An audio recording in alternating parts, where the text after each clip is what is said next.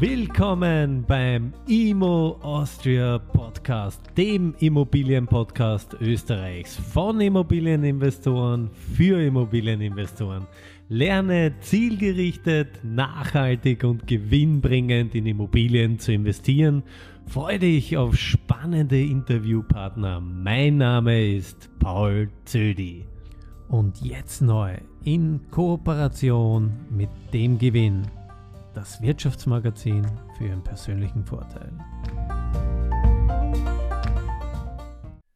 Herzlich willkommen zum IMO Austria Podcast und einer neuen Folge zum Thema Geldpolitik und ihre Auswirkungen. Und dazu begrüße ich ganz, ganz herzlich bei mir im Studio die liebe Heike Lehner, aka Dr. Frau Doktor Inflation. Hallo Heike, schön, dass du da bist. Hallo, danke für die Einladung. Liebe Heike, ähm, ganz kurz äh, als Einleitung, äh, wer bist du, was machst du, wo kommst du her? Und warum ist dein Spitzname Frau Doktor Inflation? Ja, also ähm, ich habe äh, studiert Volkswirtschaft äh, in Wien und in St. Gallen und mache jetzt eben gerade äh, unter anderem meinen Doktor, wo das Hauptthema äh, aktuell das eben die Inflation ist. Äh, dann war ich äh, nach dem Studium zwei, drei Jahre bei der Agenda Austria für mhm. Geldpolitik unter anderem zuständig und arbeite jetzt bei einer Bank und mache aber nebenbei noch eben die Ökonomie weiter, weil es meine absolute Leidenschaft ist mhm. und weil ich das Thema extrem spannend finde. Kurzer Disclaimer, natürlich, alles, was ich sage, ist meine Privatmeinung und nicht die der Bank, für die ich arbeite.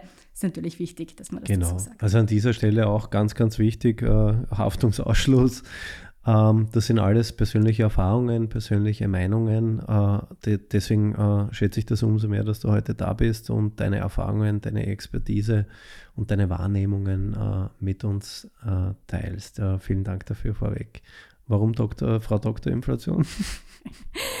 Naja, das Thema Inflation, wie gesagt, beschäftigt mich ja auch ähm, bei meiner Doktorarbeit, aber auch jetzt natürlich jeden im täglichen Leben äh, bei den Inflationsraten. Mhm. Ähm, und dadurch ist natürlich dann auch ja, der Spitzname ja auch durch dich entstanden, äh, weil das auch einfach das Thema ist, was mich aktuell am meisten beschäftigt, jeden Tag. Mhm, sehr gut, ja. Ähm, ja, es beschäftigt jeden. Ähm, wir haben heute den ersten Dritten, ja, also für alle, es wird jetzt nicht äh, Zeit äh, oder tagesgleich ausgestrahlt.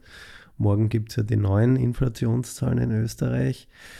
Ja, die Inflation ist über uns hereingebrochen. Äh, eine, wir können sie ja ruhig Welle nennen. Ähm, hast du die Welle kommen sehen? Wenn wir jetzt einmal ein bisschen zurückblicken, Hast du das schon kommen sehen aufgrund äh, der Covid-Maßnahmen und dieser ganzen Themen und dann natürlich noch einmal das Ganze gepusht durch den äh, Ukraine-Krieg? Also zu Beginn äh, war es ja eben, hat ja jeder gesagt, die Inflation ist nur temporär. Mhm. Ich habe mir ehrlich gesagt zu dem Zeitpunkt auch gedacht, dass mhm. sie ein bisschen kürzer ist, weil ähm, zu Beginn war es ja großteils ein Angebotsschock. Eben durch die Energie, also noch 2021, äh, durch die Energie, durch die Lieferengpässe, ähm, war es ja zu Beginn großteils ein Angebotsschock. Und mhm. die haben ja die Angewohnheiten, dass sie eigentlich nur temporär so hoch sind. Mhm. Das Problem ist natürlich eben, äh, dass dann eben die, durch die, durch die Covid-Maßnahmen, dass dann doch noch stärker gepusht wurde als ursprünglich gedacht. Und jetzt sind natürlich dann auch noch die weiteren äh, fiskalpolitischen Maßnahmen dazugekommen. Ja, Stichwort Gießkanne insbesondere in Österreich. Österreich liegt da im Eurozone-Schnitt, äh, in dem dass 70 Prozent aller Maßnahmen nicht treffsicher waren. Ähm, das heißt, äh, sie sind eben mit der Gießkanne verteilt worden, anstatt dass nur die unterstützt wurden, die es auch wirklich brauchen, was dann natürlich die Inflation weiter angeheizt hat. Und wenn man sich jetzt so ein bisschen anschaut, ähm, dann ist mittlerweile, wenn man die Kerninflation so ein bisschen aufteilt, also die Inflationsrate ohne Energie- und Lebensmittelpreise, und dann sieht man, dass nur mehr die Hälfte circa angebotsgetrieben ist und die andere Hälfte auch nachfragegetrieben, also eben zum Beispiel durch die fiskalpolitischen Maßnahmen. Das heißt, man sieht, jetzt ist es wirklich auch immer mehr nachfragegetrieben und das ähm, ja, niemand oder wenige haben kommen sehen, dass es wirklich ähm, stärker Nachfrage getrieben wird, als jetzt eben ist. Jetzt stelle ich eine ganz einfache Frage. Ähm, Nachfrage getrieben, ist es wirklich so, weil wir so viel konsumieren oder so viel essen gehen oder so viel auf Urlaub fahren? Oder ist es einfach so, äh, weil noch immer Lieferengpässe sind, weil die Energiekosten massiv explodiert sind und so weiter? Oder ist es eine Melange aus beiden? Es, ist immer eine Mischung aus beiden, würde ich sagen. Ähm, aber dieses Nachfragegetrieben ist sicher auch mit dem Grund, weil wir haben noch immer viele angestaute Ersparnisse von mhm. Corona. Die gibt es natürlich auch noch immer. Ich ähm, dachte, die sind in den Kryptowährungen versickert. Offenbar nicht alle. ähm, aber die angestauten Ersparnisse sind natürlich mit ein Grund mhm. auch noch. Und natürlich die EZB, die auch während Covid und jetzt auch viel länger, als sie es eigentlich hätte sollen, die äh, Staatsanleihen und eben die Staatsanleihen mhm. der Staaten aufgekauft hat und die dann auch wiederum mehr Geld gehabt haben, um das auch tatsächlich an die Bürger zu zu, zurückzugeben. Ähm, das hat natürlich jetzt alles dazu geführt, dass die Nachfrage wirklich enorm hoch ist und mhm. höher, mhm. als sie ähm, im jetzigen, ähm, in der jetzigen Zeit eigentlich auch sein sollte. Okay, aber äh, die Notenbanken, ich meine, wie gesagt, äh, temporary, ja, äh, vorübergehend, das war ja auch immer, was die FED am Anfang gesagt hat, das hat man dann irgendwann revidiert, ist massiv mit den Zinsen hochgegangen. Ähm, Jetzt haben wir aber die äh, Situation, wir haben Stand heute, morgen, wie gesagt, kommen die nächsten Zahlen, äh, 11,1, 11,2 Prozent Inflation in Österreich. Äh, hast du geglaubt, dass das so hoch geht? Warum ist das so hoch? Und wie geht es weiter? Ja, also dass es zweistellig wird, das hat man dann, als man gesehen hat, dass es nicht ganz so temporär ist, war das eigentlich schon, hat man eigentlich schon gedacht, ja, zweistellig wird schon einmal kommen. Man mhm. hat nicht damit gerechnet, dass es auch äh, im, jetzt im Jänner auch so weiterhin so hoch bleibt, insbesondere in Österreich. Mhm. Und wir haben jetzt eben den 1. März, gestern und vorgestern sind schon die ersten vorläufigen Inflationszahlen für Februar gekommen, äh, Frankreich, Spanien, heute Deutschland. Und die sind alle nicht runtergegangen, obwohl man erwartet hat, dass sie eigentlich runtergehen. Jetzt kommen morgen die für Österreich, jetzt kommen morgen die für die gesamte Eurozone. Ähm, und da werden wir sehen, ob es dann auch weiterhin wirklich runtergeht.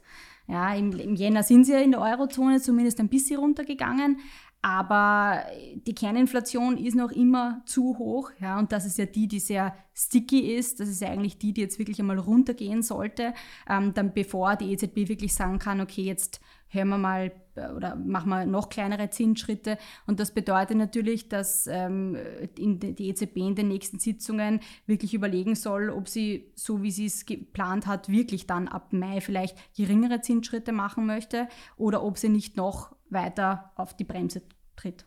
Hm, was würdest du empfehlen?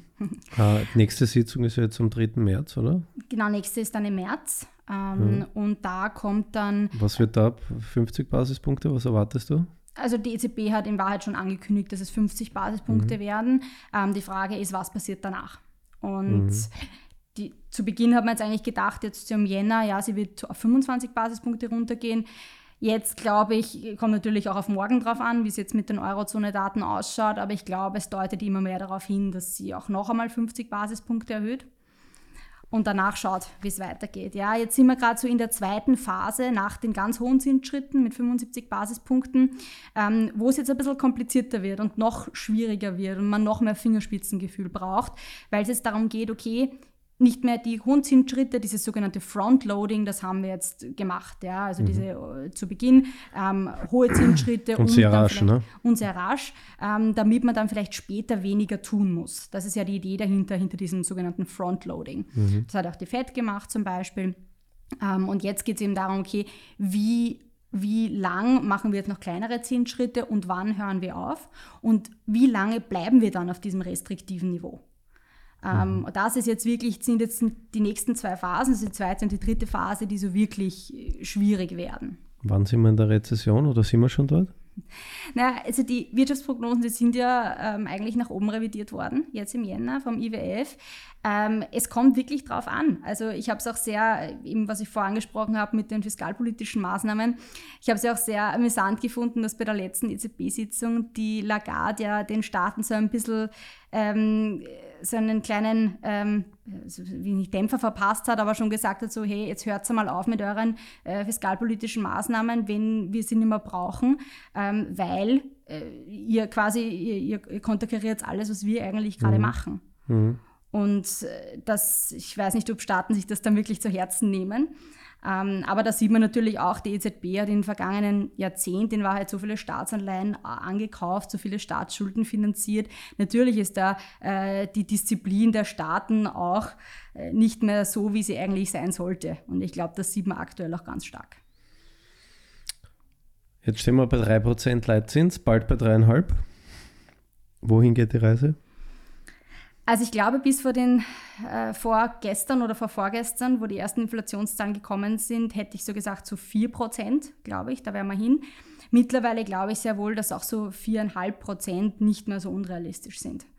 Ähm, eben, kommt natürlich eben jetzt auf die neuen Inflationszahlen drauf an, aber grundsätzlich glaube ich, dass man da doch ein bisschen höher gehen wird, als man jetzt noch plant. Ich glaube, sowohl Märkte als auch vermutlich auch die EZB, obwohl die ja eigentlich ähm, doch immer mehr hawkisch äh, geworden ist in den, in den letzten paar Monaten, ähm, dass wir dann noch alle ein bisschen zu optimistisch sind, leider.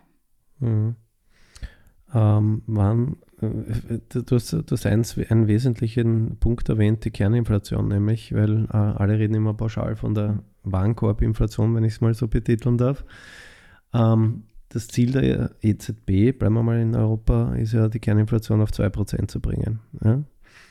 Ähm, wie realistisch ist es und in welchem Zeitraum ist es deiner Meinung nach mit diesen Zinsschritten zu erfüllen oder umzusetzen? Ja, also eigentlich in der, in, der, in der USA ist ja so das Ziel die Kerninflation. In der Eurozone schaut man eigentlich eher auf die Gesamtinflation. Mhm. Ähm, jetzt schaut man halt mehr wieder auf die Kerninflation, weil das das, äh, das Maß ist, das wieder runtergehen muss. Mm. Und äh, bezüglich des Warenkorbs, das ist natürlich auch wieder so eine Sache. Der ist ja Anfang des Jahres, ist der ja aktualisiert oder wird er jedes Jahr aktualisiert. Ähm, und da sieht man jetzt, wenn man ähm, eben diese, diese, auch diese, diese Gewichtungen anschaut von den einzelnen Positionen, äh, sieht man ja, dass äh, sich das auch signifikant ver verändert hat und dass wenn man jetzt zum Beispiel die jetzige Inflation aus dem Jänner berechnet mit, dem alten, mit den alten Gewichtungen, dann sieht man, dass zum Beispiel in der Eurozone wäre sie eigentlich, ähm, wäre sie eigentlich höher gewesen. Das heißt, die aktuelle Inflation ist niedriger durch die unterschiedlichen Gewichtungen. In Österreich wäre tatsächlich die Inflation, ähm, ähm, also ist die jetzige Inflation höher durch, die neue, äh, durch die neue Gewichtung. Also das ist genau umgekehrt. Ähm, und das ist auch sehr spannend, wie das mit den Gewichten die tatsächliche Inflationsrate ähm, auch beeinflusst. Wann wir wieder auf den 2% sind. Im, wie, wie, hoch haben wir Kern, Kerninflation aktuell? Äh, jetzt sind wir, also im Jänner waren wir bei 5,3. 5,3 und da wollen wir auf die 2 zurück. Und du glaubst, mit 4,5 kriegen wir das hin? Wir werden sehen. Ähm, ich glaube, es hängt ja nicht nur darauf an. Und zu welchem Preis? Hm? Zu welchem Preis, ja. Es ist, also ich glaube nicht, dass ähm, wir jetzt da in den nächsten ein, zwei Jahren dort wieder hinkommen, weil mhm. wir dürfen auch nicht vergessen, das ist ja alles mit unglaublichen Zeitverzögerungen verbunden. Mhm. Ja, also die größten Aus die EZB rechnet selbst mit den größten Auswirkungen ihrer bisherigen Zinserhöhungen erst 2024.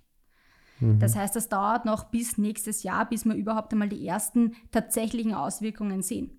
Und das ist natürlich immer ein Problem bei Zinserhöhungen, dass so extrem viele Zeitverzögerungen damit verbunden sind.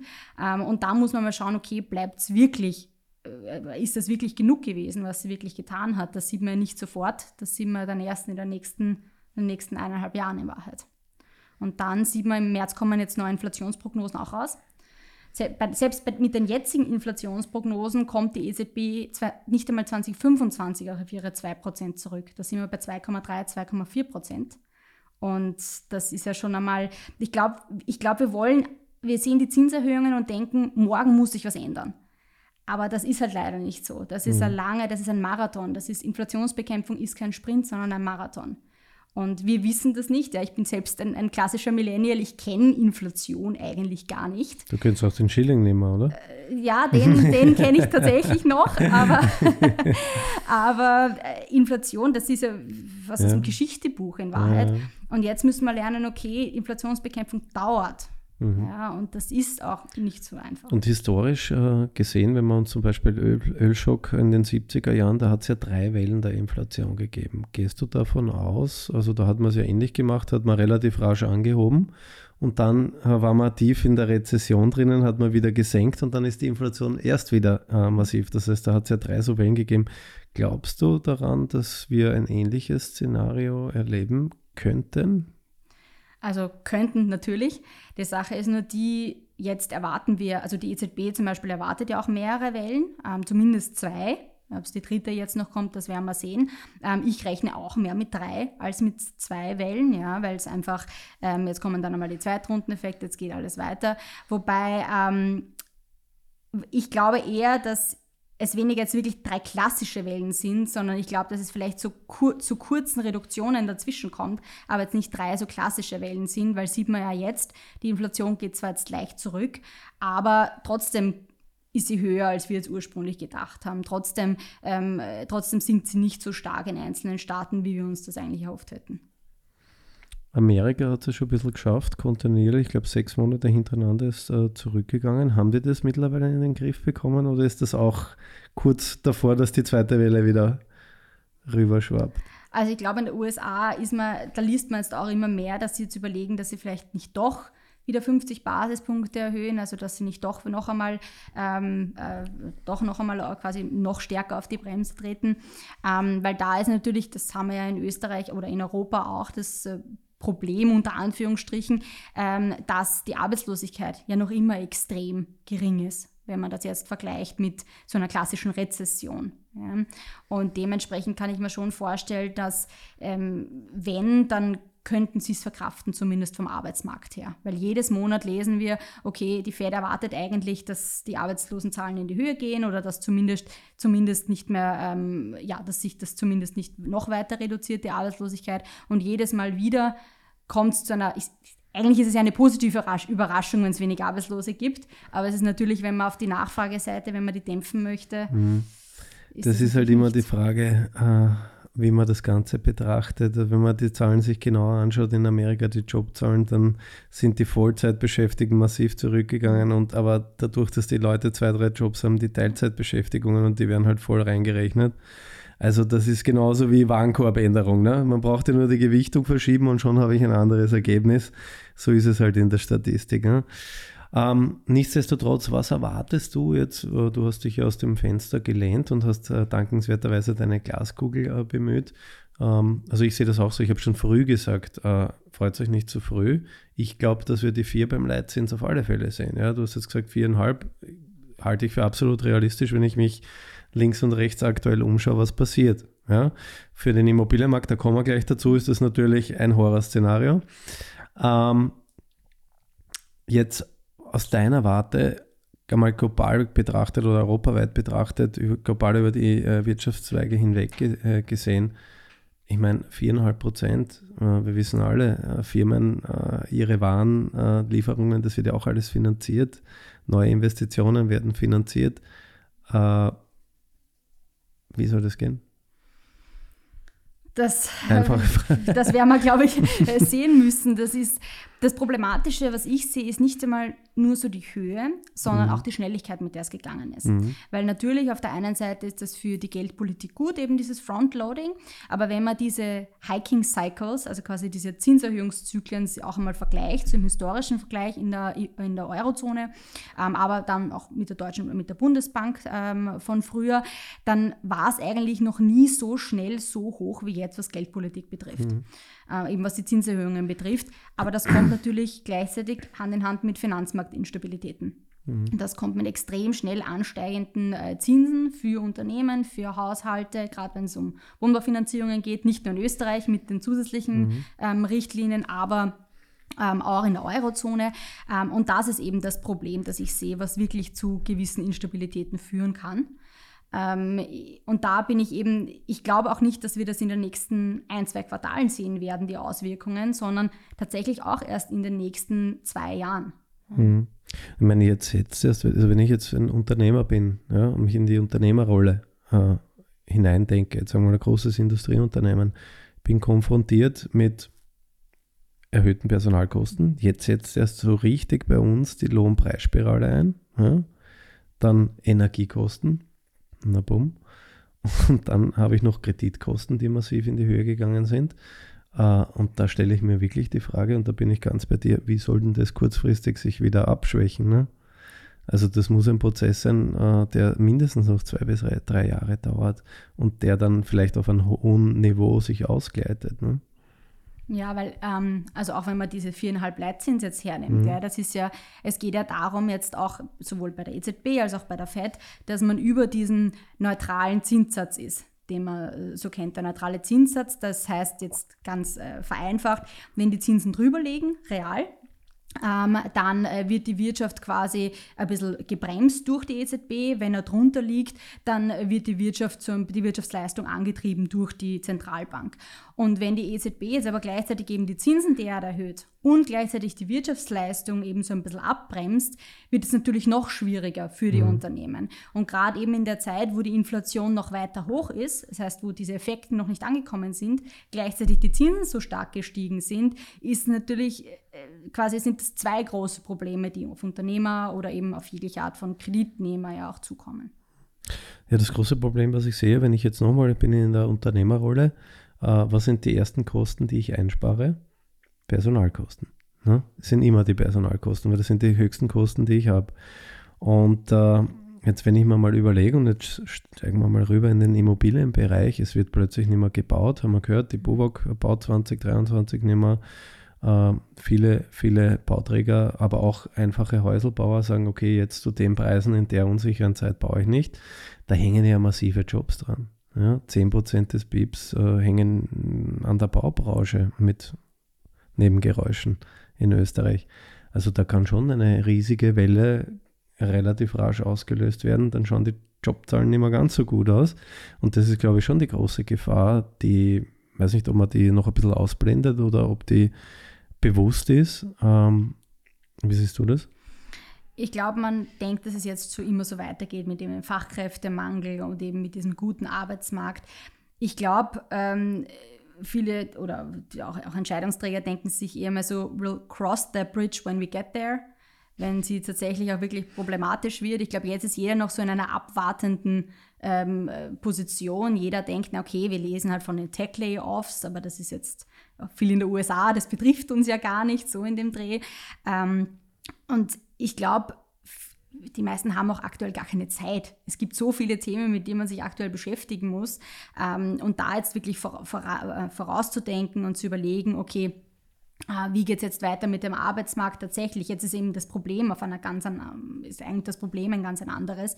Ähm, aber natürlich, ja, sowohl am Immobilienmarkt als auch was die Geldpolitik betrifft, jeder ist aktuell in einer so abwartenden Position, eben aufgrund der unsicheren Lage, dass, glaube ich, sich wirklich wenig denken, okay, bald, bald geht's los mit den, mit den Layoffs, ja, bald geht's los mit den Kündigungen auch in Österreich oder auch in der Eurozone. Äh, ich glaube, so weit denken viele gar noch gar nicht. Also mich überraschen auch die Zahlen aus Amerika, wenn ich mal überlege und die ganzen äh, Nachrichten verfolge, die ganzen äh, Big Tech Companies, die haben ja massenhaft Leute entlassen, teilweise die Banken auch. Ähm, was machen die jetzt alle? Sind die jetzt alle bei McDonald's? Na, also wo, wo, die alle hingehen, ich meine, es kommt natürlich darauf an, man muss sich auch anschauen, ob das jetzt eher niedrig qualifizierte waren, ja, man muss sich auch anschauen, ähm, die, gerade eben diese viele Tech-Firmen, die haben ja auch während Corona massiv angestellt. Ja, und wenn man das in Relation setzt zu denen, die sich, äh, die sie entlassen haben, ist das oft, sind das oft vielleicht gar nicht alle, die sie damals angestellt haben. Das heißt, es bleiben ja noch sehr viele in Arbeitsverhältnissen. Ähm, ja, also ein paar werden sicher bei McDonalds arbeiten, aber ich glaube nicht so viele. Sind die ehemaligen Kryptomillionäre. Ähm, gut, aber definitiv, ich meine, äh, so rasante Zinssteigerungen hatten wir in der Vergangenheit meines Wissens nie. In der Schlagzahl, in der Geschwindigkeit. Ähm, das muss doch, oder? Jetzt einmal aus der volkswirtschaftlichen Gesamtbetrachtung aus, muss doch in eine Rezession führen. Oder täusche ich das? Naja, also aktuell sehen wir ja, dass durch die ganzen fiskalpolitischen Maßnahmen ja sehr viel abgefedert wurde. Mhm. Ähm, das natürlich, was jetzt aus EZB-Sicht tatsächlich jetzt auch nicht einmal so zu begrüßen ist, weil die ja versuchen, die Nachfrage zu dämpfen und die ja versuchen, durch die Zinserhöhungen ähm, eben die Inflation dadurch zu reduzieren. Die Rezession, die jetzt immer angekündigt wurde, die ist bis jetzt nicht gekommen in dem Sinne. Ja, in der USA, ja, da haben sie gesagt, das ist eigentlich nur eine technische Rezession nach der Definition. Ich gehe nach der Definition, das heißt, wenn wir die Definition der Rezession erfüllen, dann ist das für mich auch eine Rezession. Die haben wir einfach aktuell noch nicht. Mhm. Äh, dementsprechend, also ich glaube tatsächlich, wenn dann eher Ende des Jahres, aber ich, kann mir, ich glaube jetzt sehr wohl, dass wir jetzt zu den nächsten zwei, drei Quartalen vielleicht sogar noch gut davon kommen. Aber es kommt wirklich darauf an, wie sich auch die Inflation jetzt weiter ähm, entwickelt. Wenn jetzt wirklich morgen wieder die Inflation, die neuen Inflationszahlen steigen und was dann sagst im du, April was, auch. Was wird morgen verkündet? Welche Zahl? Also wir sind ja jetzt äh, auf 8,6, wenn ich mich jetzt nicht irre, in der Eurozone. Mhm. Man rechnet so mit 8,1, 8,2. Ähm, also wenn, dann glaube ich, dass sie nur ganz, ganz minimal sinkt auf 8,5. Aber mich würde es nicht nicht wundern, wenn da morgen 8,7, 8,8 steht. Und in Österreich? Und in Österreich, ja, da stellt sich jetzt die Frage, ich meine, waren wir jetzt äh, circa bei äh, knapp über 11. Also zweistellige werden wir auf jeden Fall noch bleiben. Also das ist, glaube ich, also ich glaube jetzt nicht, dass wir da auf 9% mhm. runterkommen, aber so, ja, ich würde schon auch sagen, dass wir circa so wieder bei diesen 11 bleiben werden. Mhm. Ähm, glaubst du, wenn jetzt hoffentlich, und das hoffen wir, glaube ich, alle vernünftigen Menschen, dass der Krieg da äh, bald zu Ende geht, ähm, vor allem aufgrund der Menschen, die da die Tage leben lassen müssen, ähm, glaubst du, dass das dann relativ rasch auch einen Effekt hätte? Oder ist das gar nicht so ausschlaggebend? Ja, ich glaube, dass es insbesondere auf, ähm, auf so die, den ersten Schock, also quasi auf Energiepreise, auf Lebensmittelpreise eine Auswirkung hätte. Ähm, aber die Energiepreise, die ja bereits jetzt zu hoch waren, ja, meine Energiepreise sind ja jetzt schon wieder, haben sich ja schon wieder ähm, reduziert. Das Gas, ja, das Gas ist wieder ist billiger als vor Kriegsbeginn, nur leider Gottes werden die Preise nicht weitergeben, aber Strom ist nach wie vor sehr teuer. Ne? Genau, ja. Ähm, aber so die ersten Schocks, die wir gehabt haben von den Energiepreisen, mhm. die sind ja, die sind ja noch immer nicht vollständig weitergegeben worden. Und was wir auch sehen, und das glaube ich, wird auch immer so ein bisschen ich will nicht sagen ignoriert, ja, aber nicht nur, dass die, die Zinsen und die Inflation höher ist als in den vergangenen Jahren, aber wir befinden uns in einer ganz anderen Umgebung. Ja, also mhm. ähm, die wirtschaftliche Umgebung ist jetzt so in, in einem Niedrigzins, Niedriginflationsumfeld ein ganz ein anderes als in so einer unsicheren mit volatiler Inflation, mit steigenden Zinsen. Ähm, und da ist zum Beispiel auch die Weitergabe von den Kosten ist viel schneller und passiert viel, ähm, ja, eben viel schneller und viel stärker, als wir es noch in der Vergangenheit gesehen haben. Ja. Da hat auch die EZB ihre Inflationsmodelle zum Beispiel anpassen müssen, um das irgendwie abzubilden. Ähm, also ich glaube natürlich, wenn der Krieg jetzt morgen zu Ende wäre, hätte das natürlich Auswirkungen. Aber die ersten Schocks, die wir jetzt gehabt haben, die müssen ja jetzt auch einmal wirklich reflektiert werden in Inflation, in Kerninflation vor allem. Deine Einschätzung, Auswirkungen auf die Immobilienmärkte 23, 24, weil wir wissen unmittelbar, äh, es geht nicht so mhm. schnell. Ähm, aber was denkst du, wenn man jetzt hernimmt, okay, ich habe vor äh, im Mai 2022 war der Leitzins noch auf Null. Ne? Jetzt haben wir bald prognostizierte viereinhalb, werden es wahrscheinlich heuer werden noch. Gehen wir davon aus. Mhm. Äh, zumindest vier. Ähm, es ist ja für einen Normalsterblichen äh, nicht mehr leistbar. Dann hast du erwähnt, die Richtlinie, also die KIM-Verordnung, äh, die hat ja natürlich die Kreditvergabe auch, äh, ja, sagen wir es einmal vorsichtig, erschwert. Ähm, das muss ja Auswirkungen haben. Ja, siehst du das genauso? Ja, also natürlich wird das insbesondere, denke ich, 2024, wenn man sich die, so die Modelle ein bisschen anschaut, ähm, Auswirkungen haben. Äh, das Problem in Österreich äh, ist natürlich eben, wie du es auch gerade vorher angesprochen hast, sind nicht nur die Zinserhöhungen, die da jetzt mit reinspielen, ähm, die ja eben jetzt die, die, äh, die, die Kreditzinsen extrem stark erhöht haben und auch das Kreditvolumen flacht ja ab, ähm, aber eben auch die makroprudentielle Maßnahmen, ja, also eben diese ähm, Richtlinien, die jetzt beschlossen mhm. wurden, die jetzt novelliert werden, zwar mit Anfang April, aber was jetzt ja, vermutlich auch nur ein Tropfen auf dem heißen Stein sind, wenn überhaupt. Ähm, das ist, also ich denke sehr wohl, dass das auch die äh, quasi ist auch die, die KIM-Verordnung ist definitiv einige Jahre zu spät gekommen. Ja, also das jetzt gleichzeitig mit Zinserhöhungen zu machen, ist dann doch zu, zu viel des Guten, wenn man eben sagt, okay, man möchte die, die Immobilienblase oder was auch immer reduzieren, aber natürlich hat das Auswirkungen auf Hauspreise. Da auch letztens eben wieder Studie gelesen, die eben gesagt hat, ja, okay, so quasi ein, äh, ein äh, Prozentpunkt Erhöhung auf Kreditzinsen für Wohnbaufinanzierungen reduziert äh, die Hauspreise äh, bei, nach zwei Jahren um fünf Prozent. Ja, das kann man sich dann eben ausrechnen. Dann noch dazu, dadurch, dass wir von so einem geringen Niveau gestartet sind beim realen Zins, beim negativen Niveau, ähm, sind die Auswirkungen dann noch einmal stärker Mhm. klarerweise. Ähm, das heißt, ich glaube 2023, 2024, wir sehen da jetzt schon in Österreich insbesondere, ähm, dass die Preissteigerungen immer, immer kleiner werden. Insbesondere 2024, glaube ich, wenn die Zinserhöhungen äh, ein Ende haben und ähm, auch dann, schauen wir, wie es in Österreich ausschaut mit der KIM-Verordnung, ähm, werden wir dann die Schlussanliegeneffekte mhm. sehen, glaube ich. Das, das, Interessante ist ja, das ist ja kein eindimensionales Thema. Ne? Und wir diskutieren ja das im Kreis. Äh, es gibt natürlich auch äh, Protagonisten, die sagen, ja, die Immobilienpreise werden weiter steigen. Warum?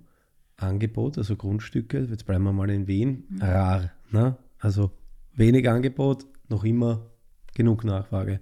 Punkt 1, Punkt 2, Baukosten. Extrem hoch. Lohnpreisspirale haben wir gerade. Der Handwerker greift den Hammer nicht mehr um das kleine Geld an. Ne? Der will natürlich auch sein, äh, seinen Lohn haben, damit er sich äh, den ganzen die ganzen Preissteigerungen auch leisten kann. Ähm, das forciert natürlich auch wieder weitere Preissteigerungen, äh, führt aber auch dazu, dass einfach nicht mehr gebaut wird, weil es einfach nicht mehr leistbar ist, weil man am Markt dann die Baukosten nicht mehr mehr oder weniger gewinnbringend weitertragen kann. Siehst du das ähnlich?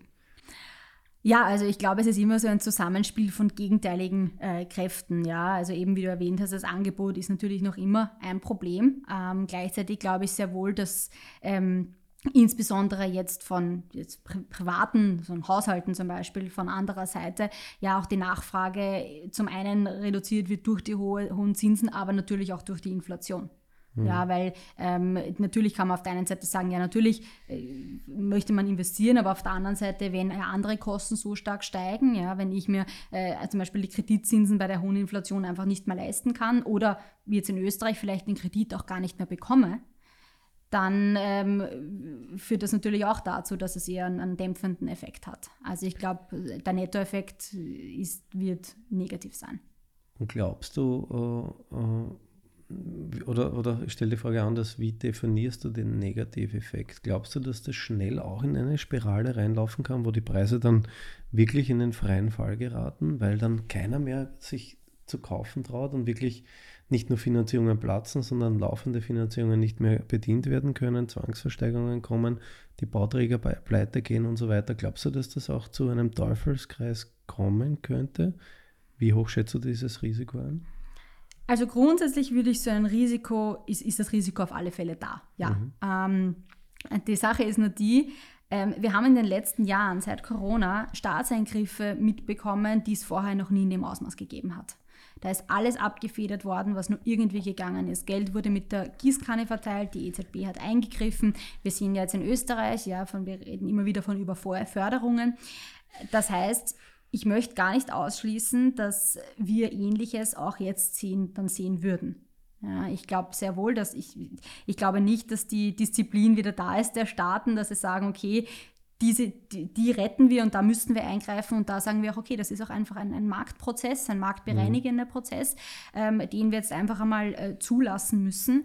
Ähm, und dementsprechend grundsätzlich würde ich das Risiko durchaus für, für jetzt nicht hoch, aber für ein durchaus ja, ein, ein weiß nicht, wie hoch das ist, aber durchaus viel höher als jetzt noch davor klarerweise mhm. mhm. ähm, äh, beziffern. Aber durch die extrem hohen Staatseingriffe der letzten Jahre wüsste ich jetzt nicht, wie in der aktuellen Situation auch tatsächlich ein Staat reagieren würde. Mhm. Naja, ist immer die Frage. Ich meine, jetzt beginnt es aber schon an der Spitze. Der böse private Vermieter, weil sie wollen ja einen Mietpreisdeckel, äh, den versucht man jetzt mehr oder weniger die die, äh, den Boden unter den Füßen wegzuziehen. Also man beginnt, da beginnt die Politik schon zu klopfen. Äh, und die Frage ist, ja, die Leute die sind jetzt eh schon überfordert, weil in der Regel ist so eine Vorsorgewohnung, das kauft man sich ja für die Altersvorsorge ähm, äh, mit den erhöhten Zinsen, weil 40 Prozent der Kredite sind variabel finanziert, eh schon überfordert. Ja, dann gibt es ja sowieso im Richtwert schon den, den Preisdeckel und jetzt will man da noch einmal drauf klopfen. Ähm, also da ist halt schon die Frage, äh, da misst man mit zweierlei Maß. Ne? Und wenn die Banken dann auch noch beginnen, böse zu werden, was wir natürlich alle nicht hoffen, dann bin ich gespannt, wie das Ganze weitergeht. Aber ich bin da natürlich ganz bei dir, also was da in den letzten äh, Jahren passiert ist mit Überforderung, ist ein schöner Ausdruck. Ähm, bin gespannt, wie das äh, weitergeht. Okay, Jetzt, äh, liebe Heike, was ist die Lösung? Was machen wir? Wie, soll, ähm, wie, wie, wie gestalten wir jetzt? Oder wie würdest du jetzt auch zum Beispiel das, äh, wenn du jetzt eine junge Immobilieninvestorin äh, wärst, ja, und die, die, wir haben viele Zuhörerinnen und Zuhörer, ähm, was würdest du denen äh, aktuell äh, raten? Ja, das ist natürlich eine schwierige Frage, aber du hast sicher schlaue Antwort. Ja, also das muss natürlich jeder für sich selbst entscheiden. ähm, aber also ich glaube, ich wäre definitiv in dem abwartenden Modus. Mhm. Einfach mal zu warten, okay, wie geht es jetzt tatsächlich mit der Inflation weiter, wie geht es weiter mit der EZB, aber natürlich auch äh, mit den FED-Zinserhöhungen, weil das hat natürlich sogenannte Spillover-Effekte auf die Inflation in der Eurozone und dann einmal zu schauen, wann ist ein Ende in Sicht, zumindest einmal mit den Zinserhöhungen. Ähm, mhm. Das wird ja vermutlich so im dritten Quartal sein ähm, und dann einmal schauen, okay, ähm, welche Effekte sind jetzt vielleicht zu erwarten auf die Immobilienpreise? Ähm, wir sehen jetzt eben schon eine, eine nicht mehr ganz so hohe Preissteigerungen bei den Immobilienpreisen. Das wird so weitergehen, wie gehe ich davon aus. Ähm, und dann einmal zu schauen, eben, wenn die Zinserhöhungen einmal ein Ende haben, wie geht es weiter? In Österreich ist natürlich die, die KIM-Verordnung auch noch wichtig, wird die noch einmal novelliert. Abgeschafft werden wird sie vermutlich nicht. Naja, sie hat, das wissen auch die wenigsten, sie ist einmal für drei Jahre gültig. Ja. ja. Ähm, aber normalerweise solche Dinge rennen dann in die Ewigkeit. Ne? Und da bin ich gespannt, äh, wie das weitergeht. Aber ja, jetzt hat man es gerade novelliert. Mhm. Äh, bleibt natürlich zu hinterfragen. Banken, glaube ich, warum wurde da nicht gleich äh, solche Themen in das richtige Licht gerückt? Aber wie gesagt, ich bin noch nicht am Tisch gesessen, deswegen traue ich mir da kein Urteil abgeben. Aber ist natürlich für den privaten Anleger, aber auch Häuselbauer oder Eigennutzer ist es natürlich in der aktuellen Situation ein Wahnsinn. Ne? Das muss man so sagen. Ich erweitere die Frage, wie würdest du in der aktuellen Phase investieren, um dein Geld zu schützen? Ja. Also die Inflation. Das ist eine, eine, sehr gute Frage, die ich mir auch sehr, sehr regelmäßig stelle, auch in meinem Freundeskreis, die mhm. wir uns immer wieder stellen. Ähm, also aktuell wirklich die Inflation auch wirklich zu schlagen, ist, äh, denke ich, bei 10, 12 Prozent Inflation doch sehr, sehr schwierig. Mhm. Ähm, aktuell, also ich muss sagen, ich habe da eben das ist meine ganz klassisch langfristige Anlagestrategie, die ich auch, auch weiterhin fahre ähm, und hoffe, dass sich die Inflation bald so weit wieder ähm, erholt, äh, dass äh, es zumindest kein Verlust mehr ist, real mhm. gesehen. Das heißt, ETFs, Aktien? Genau, also ich bin da ganz klar auf, auf der ETF-Seite. Ähm, ich glaube eben langfristig gesehen, um auch fürs Alter vorzusorgen, ist und bleibt das äh, die vernünftigste Strategie. Mhm. Äh, natürlich so diversifiziert wie möglich, ganz klar, um das Risiko trotzdem zu, äh, zu minimieren. Ähm, eben und dann natürlich auch auf der zum Beispiel Goldseite. Ähm, mhm. Und ich glaube, wenn man dann ein diversifiziertes Portfolio hat, dann fährt man dann auch langfristig, wenn die Inflation dann wieder vorbei ist, auch am besten. Mhm. Super. Wie hoch schätzt du das Risiko ein, dass wir ein Jahrzehnt der zweistelligen Inflationswerte vor uns haben? Also ein Jahrzehnt, ähm, glaube ich, oder hoffe ich nicht. Also ein Jahrzehnt mit zweistelligen Inflationsraten. In der Eurozone sind wir ja gar nicht mehr zweistellig. Mhm. Ja, ich hoffe natürlich. Sagen wir plus fünf. Äh, plus fünf. Äh, plus fünf. Es kommt wirklich drauf an. Ja, vielleicht ändern sich auch die, die äh, Warenkörbe so dass äh, wir dann wieder bei, bei drei oder bei zwei Prozent sind. Aber natürlich, also langfristig sehen wir einige Tendenzen, dass wir jetzt sagen, okay, also diese zwei Prozent werden wir jetzt vermutlich länger nicht mehr erreichen, ähm, aufgrund zum Beispiel CO2-Preisen, die ja jetzt, äh, wo, die, wo ja jetzt auch ein neues Emissionshandelssystem noch zusätzlich kommen soll, was natürlich auch tendenziell einen preiserhöhenden Effekt hat. Dann gibt es ähm, zum Beispiel die Globalisierungstendenzen, ja, die in den vergangenen, vergangenen Jahrzehnten ja eigentlich die Preise gedrückt haben wo mhm. wir dann sagen, okay, wenn Globalisierung Preise äh, dämpft, dann äh, führen Deglobalisierungstendenzen zum Gegenteil. Mhm. Demografie ist natürlich auch ein großer Punkt. Ja, die Alterung, die ähm, kann natürlich auch die, die Inflation etwas erhöhen. Zum Beispiel, wenn es mehr, mehr Personen gibt oder anteilig mehr Personen gibt, Pensionisten, die mehr konsumieren, anstatt dass sie produzieren. Ähm, ein ähm, äh, geringeres äh, Arbeitnehmer, also geringeres Angebot, ähm, geringere Anzahl an Arbeitnehmern, äh, die natürlich dann auch Löhne in die Höhe drücken. All das glaube ich, dass das schlussendlich. Du hast es erwähnt, äh, wie hast du es erwähnt? Green, Green Money Policy oder? Grüne ähm, Geldpolitik, ja. Ja, grüne Geldpolitik. Ähm, es ist ja alles schön und gut, ne? Und äh, nachhaltig, äh, das ist ganz, ganz wichtig, aber mit der Brechstange, ideologiegetrieben, äh, sofort, am besten wollen sie heute wieder die Artikel sofort aus Öl und äh, Gas aussteigen und alle haben nur mehr Luftwärmepumpe und Solarpanelen. Jetzt frage ich mich, äh, wirklich Frage, äh, wer soll das Ganze montieren und wo kommt das Ganze her? Ja? Weil wünschen kann man sich, ist ja keine Frage, wünschen wir uns alle. Wir wünschen uns alle eine, eine schöne Umwelt und, und, und so weiter. Nur äh, realistisch ist was anderes. Wo sind die ganzen Fach Sagt ihr jetzt schon, wir haben einen Fachkräftemangel. Wer soll denn das alles montieren? Ja, also ich glaube, da haben, haben sich viele, haben sich das alle viele ein bisschen einfacher vorgestellt, als es jetzt wirklich ja. ist, ja. Weil eben woher kommt es? Vermutlich nicht aus Europa. Ja, das wird eher hauptsächlich ja, aus China kommen. Das nächste, kommt jetzt ja. auch schon. Ähm, Fachkräftemangel. Ähm, und jetzt mischt sich eine EZB ein, die ja eigentlich jetzt, jetzt schon grüne Unternehmensanleihen kauft mhm. ähm, und damit eine Aufgabe übernimmt, die nicht ihre ist, sondern die von demokratisch legitimierten ähm, Staaten und nicht mhm. von ihr. Ähm, das ist natürlich, sind natürlich alles Entwicklungen, die durchaus besorgniserregend sind. Ja, und die werden noch weiter auf die Preis, Preise natürlich. drücken. Ne? Ja. Gut, ähm, Heike, wie, wie, jetzt sag noch irgendwas Optimistisches zum Abschluss. ich bin ja eigentlich ein sehr optimistischer Mensch. Also ja. eigentlich äh, muss ich sagen, als so die Inflationszahlen so ein bisschen runtergegangen sind in der mhm. Eurozone, mhm. habe ich mir gedacht, okay, gut, dann bleiben wir so bei 4%. Mhm. Ähm, und ich, wie gesagt, ich bin ein sehr optimistischer Mensch, deswegen hoffe ich natürlich, dass es dann ab äh, 2024, 2025 auch wirklich wieder mehr Richtung 2% mhm. geht. Wie gesagt, ich glaube jetzt mittlerweile nicht, dass wir jetzt wieder bei diesen 2% sind, sondern eher bei, bei 3%. Aber es ist natürlich im Vergleich zu 10% dann durchaus schon einmal eine, eine gewisse Reduktion, die wünschenswert ist. Ähm, äh, ich glaube, wenn sich äh, gewisse, wenn man zum Beispiel eben äh, nicht mehr mit der Gießkanne Förderungen austeilt, wenn man wirklich nur mehr die unterstützen würde, die es auch wirklich benötigen, ähm, wenn man da auch ein bisschen mehr fiskalische Disziplin hat, ähm, gerade insbesondere von Staatenseite, dann glaube ich, ähm, kann die Inflation wieder schneller runtergehen. Mhm. Ich glaube, dass die EZB das jetzt mittlerweile, jetzt sage ich jetzt einmal vorsichtig, wirklich äh, verstanden hat, dass sie die Zinsen stark erhöhen muss. Das heißt, jetzt glaube ich, dass von Staatenseite da mehr kommen muss, ähm, dass die Inflation auch wirklich ähm, schneller zurückgeht. Hyperinflation, siehst du da noch irgendwie eine Gefahr? Dass, äh, wenn man jetzt sagt, zum Beispiel Lohnpreisspirale geht erst so richtig los, Production Price Index ist äh, Wahnsinn, welche Höhe wie wirkt sich das auf den äh, CPI, äh, CPI aus, ja, auf den Consumer Price Index? Glaubst du, dass da die, die Spirale auch noch äh, massiv nach oben gehen kann und dass man sogar ähm, sagt, weil ich, ich denke nur an die Vergangenheit. Äh, die Banken haben bei 2-3% Zins in der Vergangenheit gesagt, jetzt festschreiben, so tief war es noch nie, das kann nicht tiefer gehen. Dann äh, haben sie gesagt, negativ. Das kann nie negativ werden, das ganze Leben nicht. Dann ist er negativ worden. Und dann haben sie gesagt, na, die Zinsen können nie wieder steigen, weil dann verschlucken die Italiener als erste ihre Spaghetti. Was passiert? So schnell gestiegen wie nie zuvor. Ja? Also glaubst du, dass es schon äh, auch ein, ein, ein, ein äh, überschaubares, sagen wir mal, aber ein Restrisiko besteht, dass wir nochmal massiv einen Schub nach oben haben?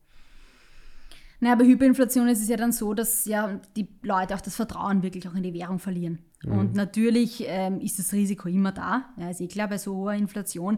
Ähm, wie gesagt, ich glaube, dass, dass insbesondere die EZB, die Fed ja sowieso, das in den letzten, letzten Monat, zwei Monaten durchaus verstanden haben, dass sie jetzt wirklich die Zinsen erhöhen müssen, um die Glaubwürdigkeit in die Währung wirklich aufrechtzuerhalten.